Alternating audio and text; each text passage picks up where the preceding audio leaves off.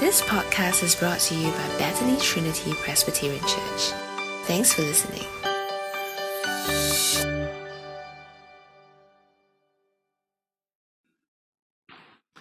Today's scripture will be taken from Luke chapter 7, verse 24 to 50. If you have your Bibles, you can take them out. If not, you can refer to the screen above. Verse 24. After John's messengers left, Jesus began to speak to the crowd about John. What did you go out into the wilderness to see? A reed swayed by the wind? If not, what did you go out to see? A man dressed in fine clothes? No, those who wear expensive clothes and indulge in luxury and palaces. But what did you go out to see? A prophet? Yes, I tell you, and more than a prophet. This is the one about whom it is written I will send my messenger ahead of you, who prepare the way before you. I tell you, among those born of woman, there is no one greater than John. Yet the one who is least in the kingdom of God is greater than he. All the people, even the tax collectors, when they heard Jesus' words, acknowledged that God's way was right, because they had been baptized by John. But the Pharisees and experts in the law rejected God's purpose for themselves, because they had not been baptized by John. Jesus went on to say, To what then can I compare the people of this generation? What are they like? They are like children sitting in the marketplace and calling out to each other. We played the pipe for you, and you did not dance. We sang a dirge, and you did not cry. For John the Baptist came neither eating bread nor drinking wine, and you say, He has a demon. The Son of Man came eating and drinking, and you say, Here is a glutton and a drunkard, a friend of tax collectors and sinners. But wisdom is proved right by all her children. When one of the Pharisees invited Jesus to have dinner with him, he went to the Pharisee's house and reclined at the table. A woman in that town who lived a sinful life learned that Jesus was eating at the Pharisee's house. So she came there with an alabaster jar of perfume. As she stood behind him at his feet weeping, she began to wet his feet with her tears. Then she wiped them with her hair, kissed them, and poured perfume on them.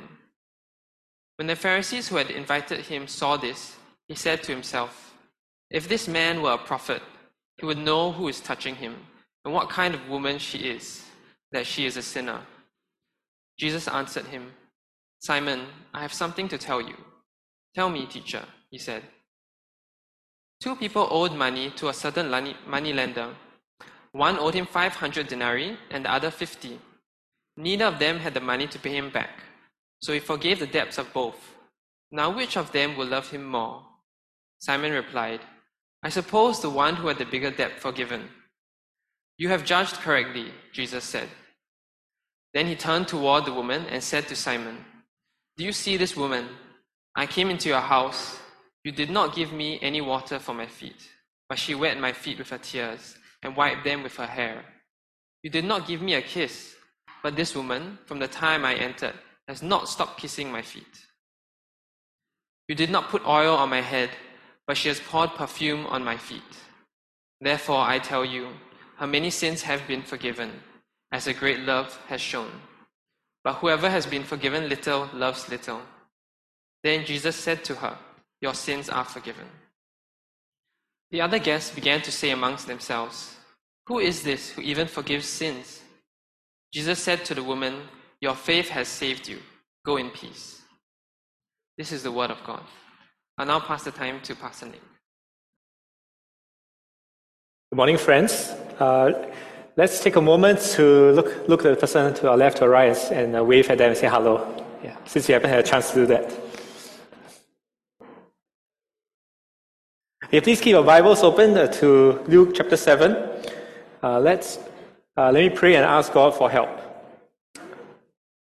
Let's pray. Blessed Lord, who caused all scripture to be written for our learning, grant uh, us so to hear them read, mark, learn, and inwardly digest them, that we may embrace and ever hold fast the, ev- the blessed hope of everlasting life, which you have given us in Jesus, in Jesus Christ our Savior. Amen. Good morning, friends. Uh, if you haven't met, my name is Nick.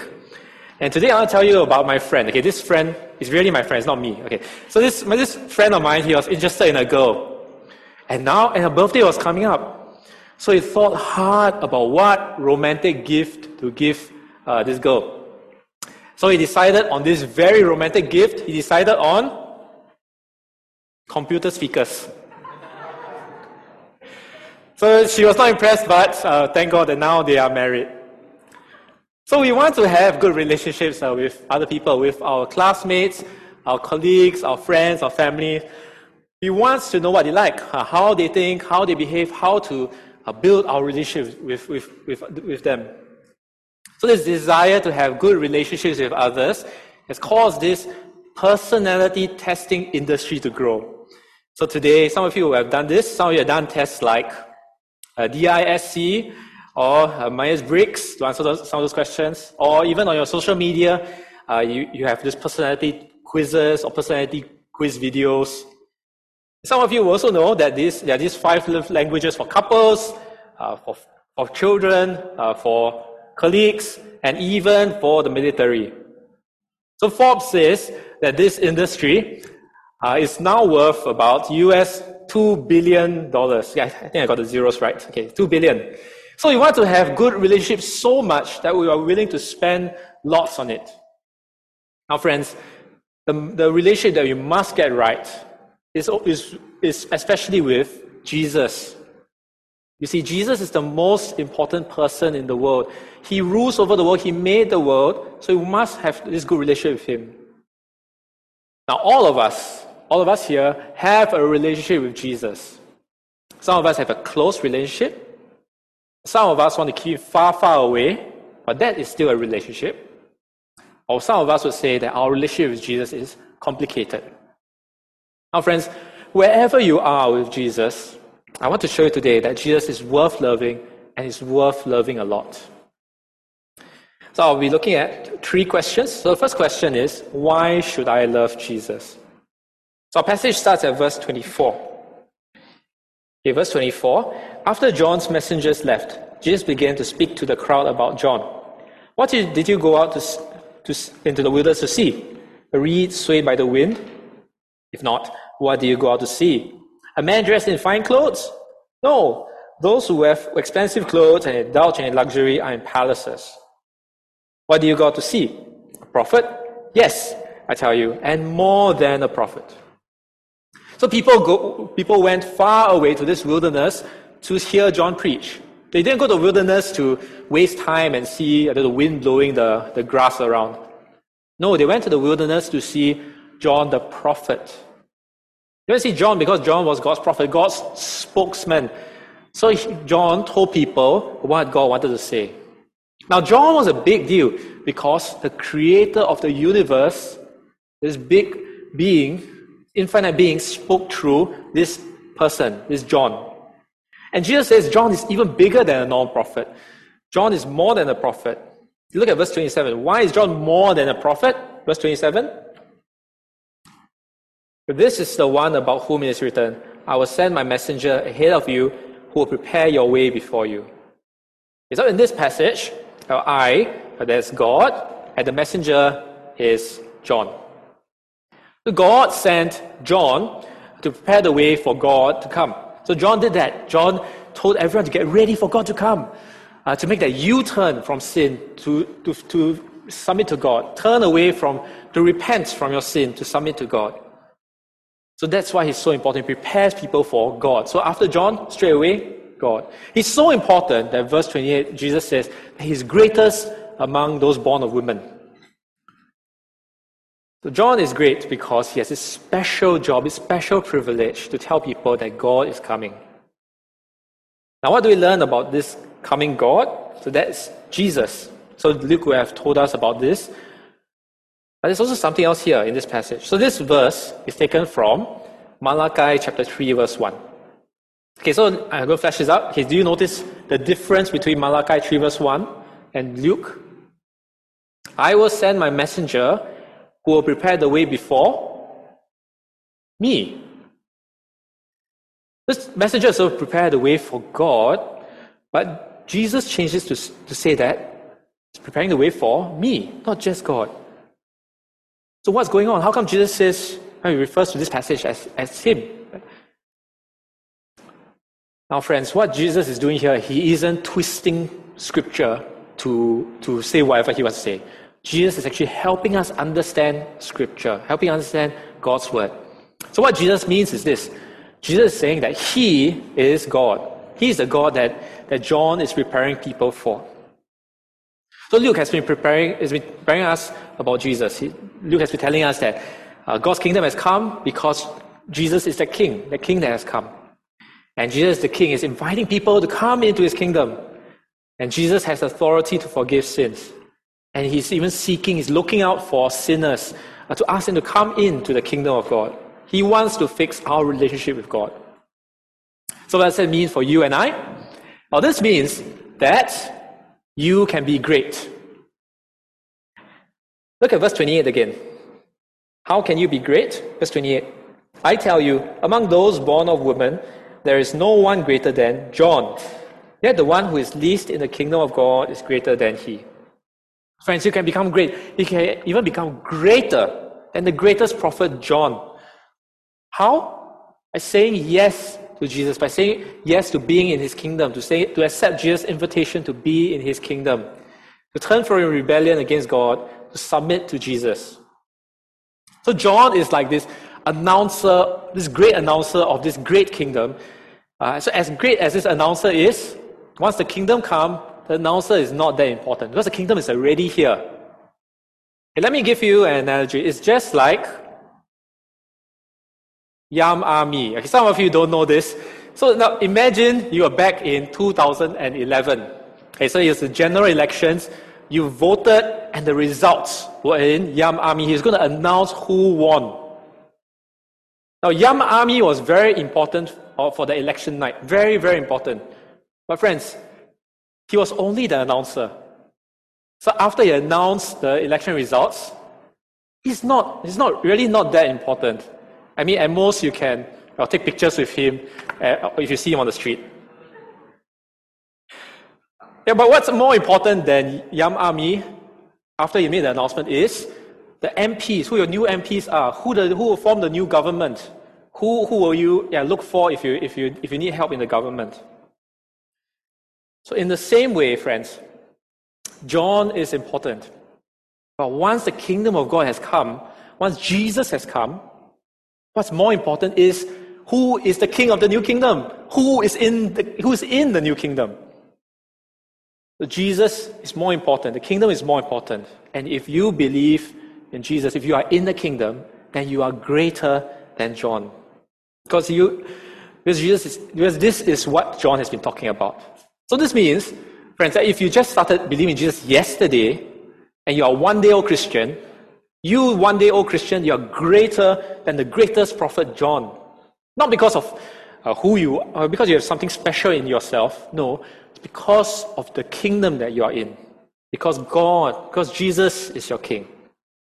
Friends, that is why we should love Jesus, because Jesus invites you into his kingdom, into a greater kingdom. He forgives you all your sins of your rebellion against God, your sins past, present, future. Of all the times you denied his authority over you, Jesus brings you into his kingdom. But why should I love Jesus? Because John prepares us for Jesus, because Jesus invites us into his kingdom. So love Jesus. Now we're on to our next question. Why some don't love Jesus?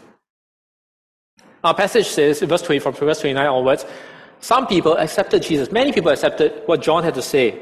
The verse 29 shows us that people, even the outcast tax collectors, they accepted John's message. So John's message to get ready for God to come, to make that U-turn from sin, from their rebellion, to submit to God.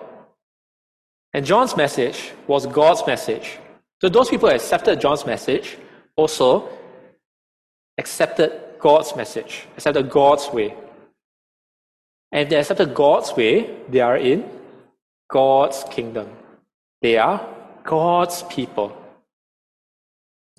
But how about the religious experts, the religious elites? They treat John differently. How do they treat John? Look at verse 30. What does it say? Verse 30. But the Pharisees and experts in the law rejected God's purpose for themselves because they had not been baptized by John. The God experts, the guys who think they knew it all, they reject John. So, they reject God's purpose for them to be in the kingdom.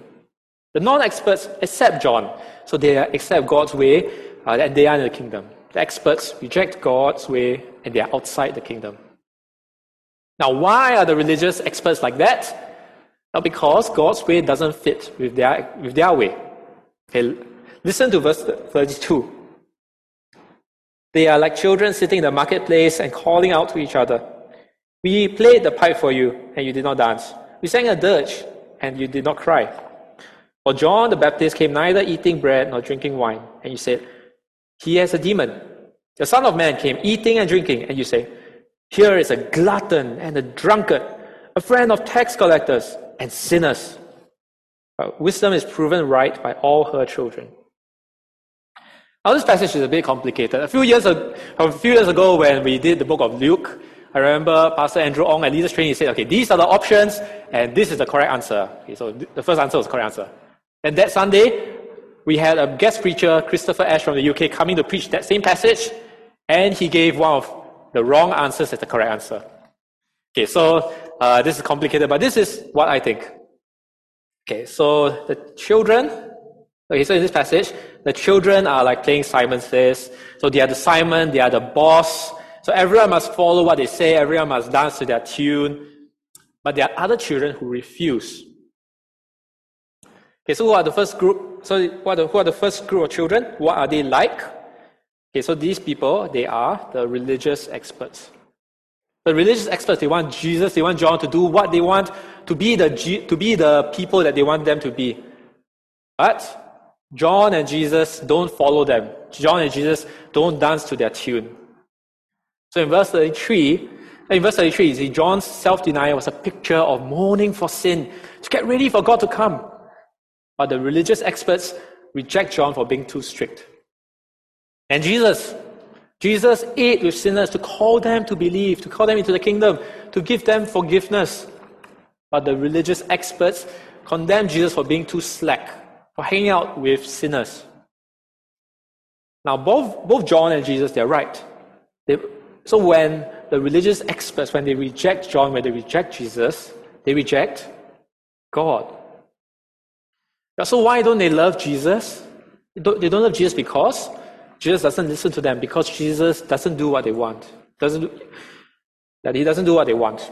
In verse 35, we, we learn about another group, about wisdom's children. Who are these children? Who are the ones who prove wisdom right? Wisdom's children are the same children as, the same people as verse 29. They are the ones, they are God's people who acknowledge God's way is right. So they listen to John, they repent from their sins. They listen to John and they follow Jesus. So these are God's people. God's people acknowledge God's way is right. And then they, God's people who approve God's wise ways is right. God's wise way through Jesus and John is right. So the religious experts want God to listen to them. But God people want, want to listen to God. The religious, religious experts want to be God over God. But God's people let God be God. So why don't the religious experts love Jesus? The religious experts hate Jesus for not listening to them. But God's people love Jesus for, by listening to him. So who is in charge? Friends, in your relationship with Jesus, who's in charge? Whose voice do you listen to? Who's the king? You or Jesus? As someone said, selective obedience is not obedience, it's convenience. So when you decide when to obey Jesus, when not to obey Jesus, you are the one in charge. You decide, you, you want Jesus to dance to your tune. You are the one who is in charge. My friends, be, be warned. This way rejects God's purpose for you. God's purpose for you to be in the God's kingdom where Jesus is a king. Because when you make yourself king, you are outside the kingdom. You are the king, and, that, and you are the you are the kingdom. Not, Jesus is not the king. So when you decide when to obey Jesus, you're actually putting your side, yourself outside Jesus' kingdom. Friends, if that's you, Jesus still loves you.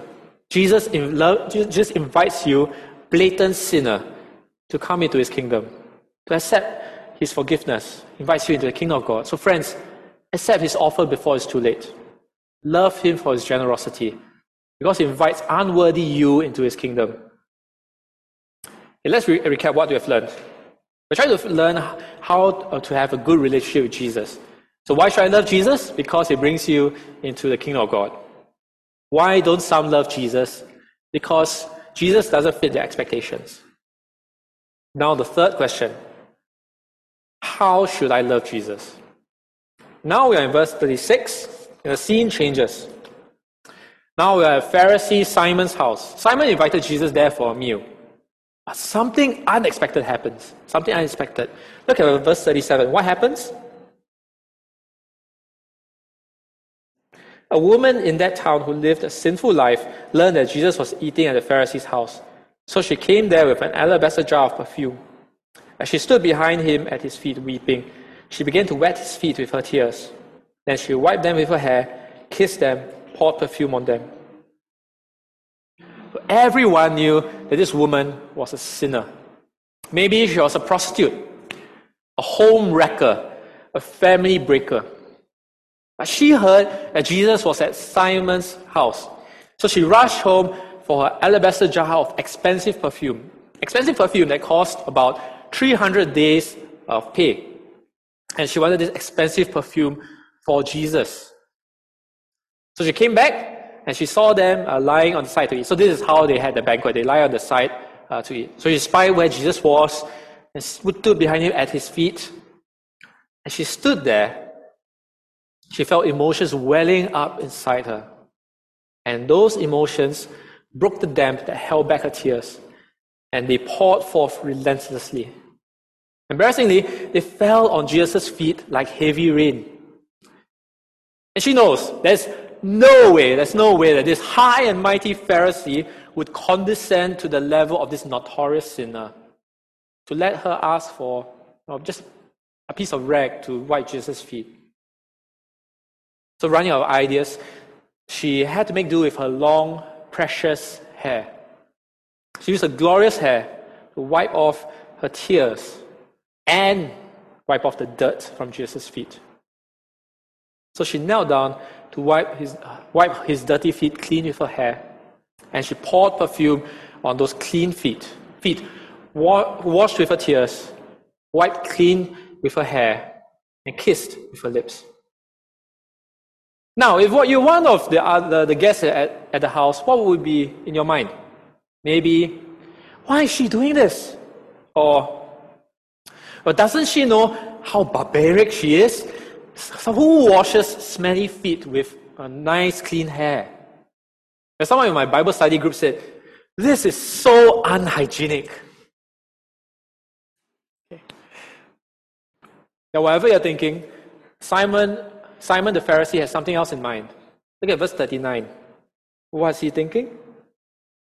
If this man were a prophet, he would know who is touching him and what kind of woman she is, that she is a sinner. So, with this one thought, he shoots down both people. He shoots down Jesus, he shoots down the woman. This fella can't be that great prophet who rose, who rose the, the widow's son from the dead. No, cannot be. He doesn't even know what kind of sinful filth is contaminating him, is defiling him with her filthy fingers. We won't celebrate this kind of woman on International Women's Day. Jesus knew what Simon was thinking. So Jesus answers those thoughts with a story. Verse 40. Jesus answered him, Simon, I have something to say to you. Tell me, teacher, he said. Two people owed money to a certain money lender. One owed him 500 denarii, the other 50. Neither of them had the money to pay him back, so, who for, so he forgave the debts of both.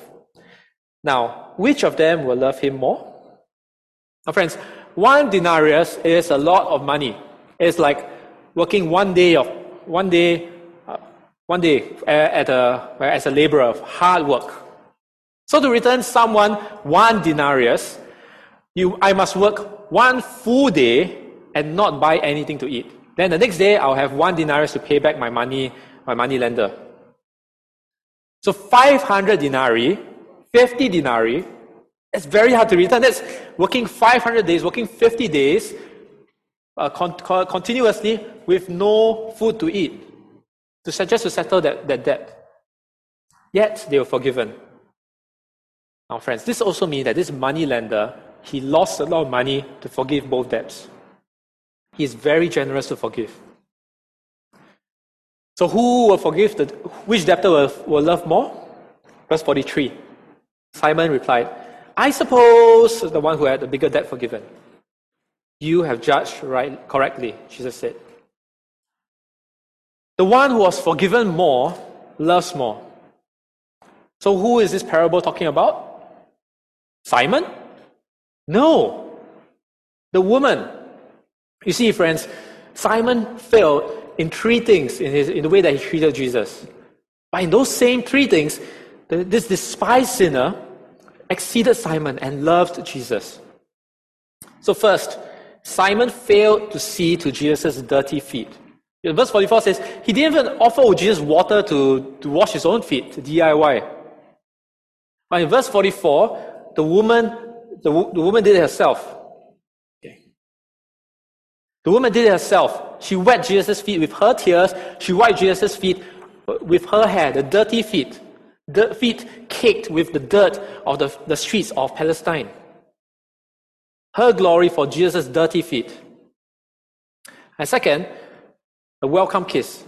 Normally, a host will give one welcome kiss on the cheek if, if it's like same rank, or maybe on the hand if the guest is of high rank, maybe a great teacher or, or maybe a parent. But no kiss for Jesus from Simon, none at all, as if Jesus is not welcome in his house. How about the woman? She has not stopped kissing Jesus. Not on the hand, not on the cheek, on the feet. So she humbles herself to love Jesus extravagantly. Okay, soothing oil. So Simon failed to anoint Jesus' head with soothing oil. So oil soothes dry skin in hot in the hot weather. But none for Jesus from Simon. How about the woman? The woman anointed Jesus, Jesus with expensive perfume. 300 days worth of wages spent on perfume just for Jesus. And not on the head, not on the hand, but all spent, all wasted on the feet. It's extravagant love. Now, friends, hate and love. Why are there such diverse responses to Jesus? It's just, it's all because of how much you realize you've been forgiven. It's summarized like this. Okay, so I, I took this line from a famous movie to help us to remember better. With great forgiveness comes great love. We love Jesus in proportion to how much we know Jesus has forgiven us. Forgiven more, loved more. So in verse 47, Therefore, I tell you, her many sins has been forgiven, as her great love has shown.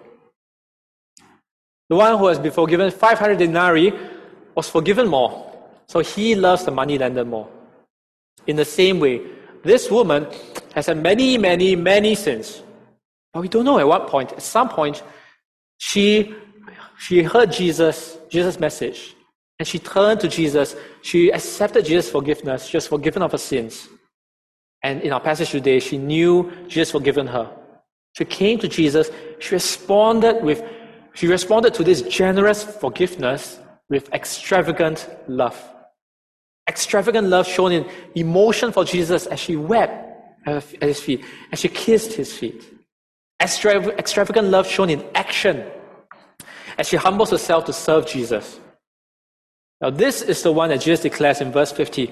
The woman said, uh, Jesus said to the woman, your faith has saved you. Go in peace. Jesus' kingdom is made out of people like this, like people who have faith, people who believe in Jesus, like this woman,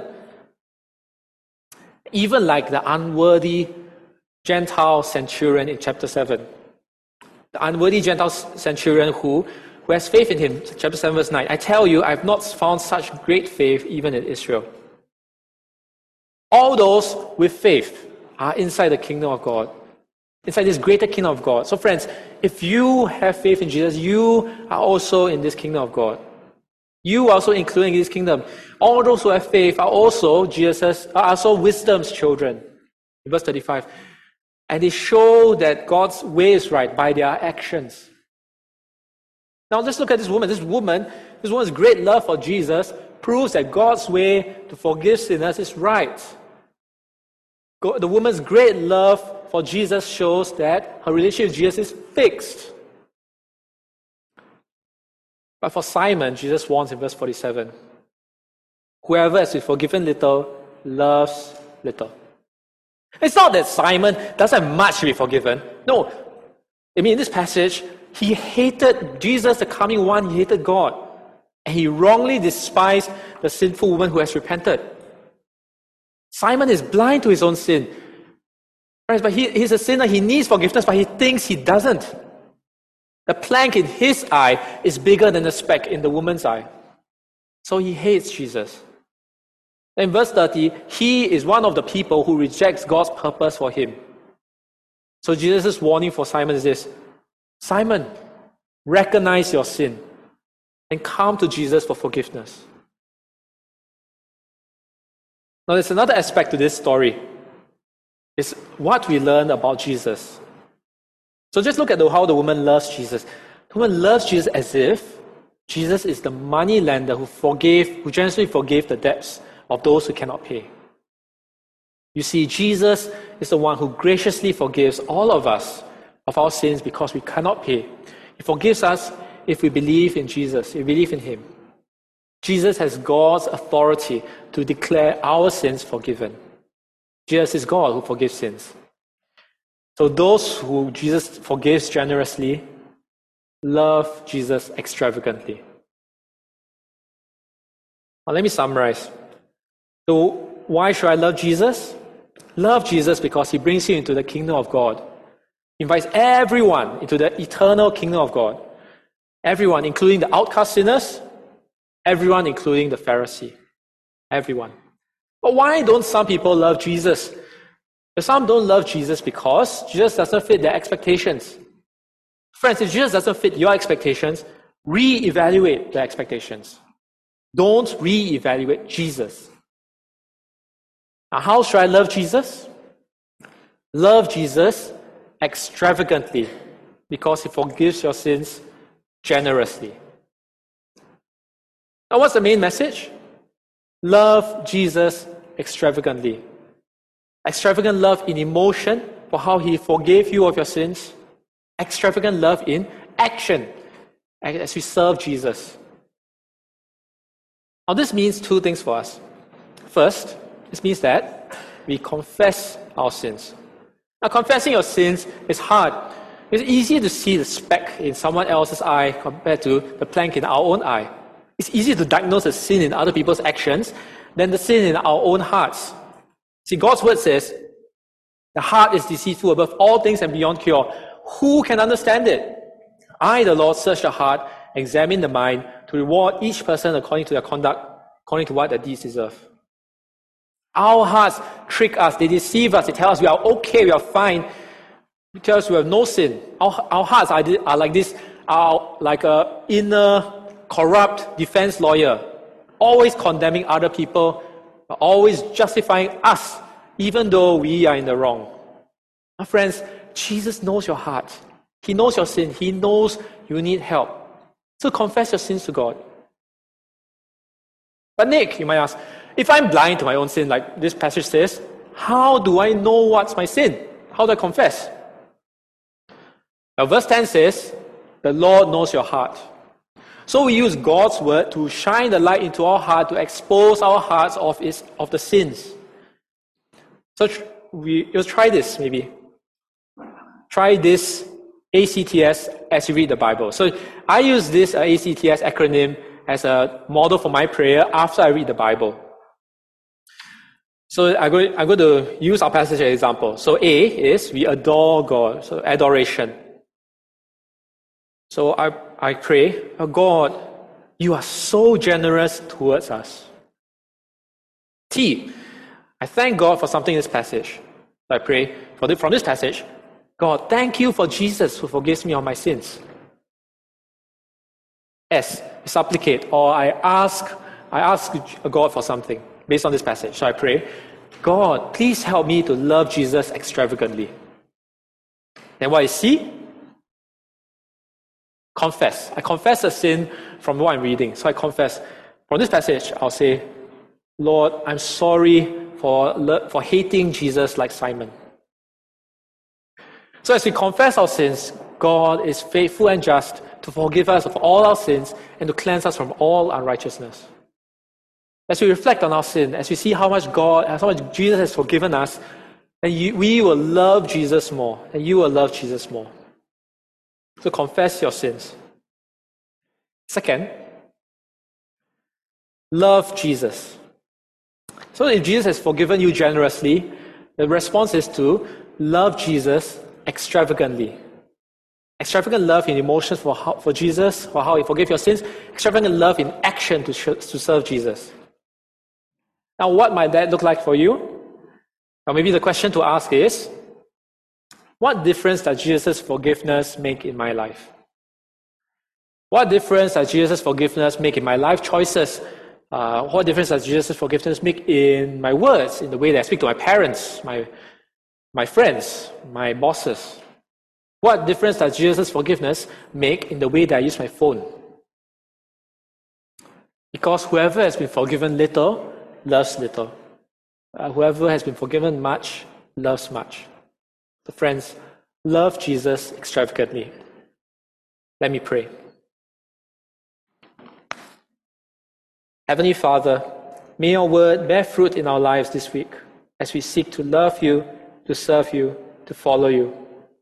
In Jesus' name, Amen. Hi, everyone. For those of you on Zoom, we'll be moving into breakout rooms for a time of discussion for five minutes. Uh, please turn on your cameras, unmute yourself, and have a fruitful discussion. For those of us here at GBHQ, please feel free to discuss within your rows. The two questions for discussion yeah, up here on the slides. Am I more like the sinful woman or the Pharisee Simon, and why?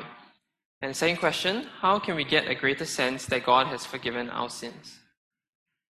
Thanks for listening to this podcast brought to you by Bethany Trinity Presbyterian Church. For more information, visit us online at busypc.sg.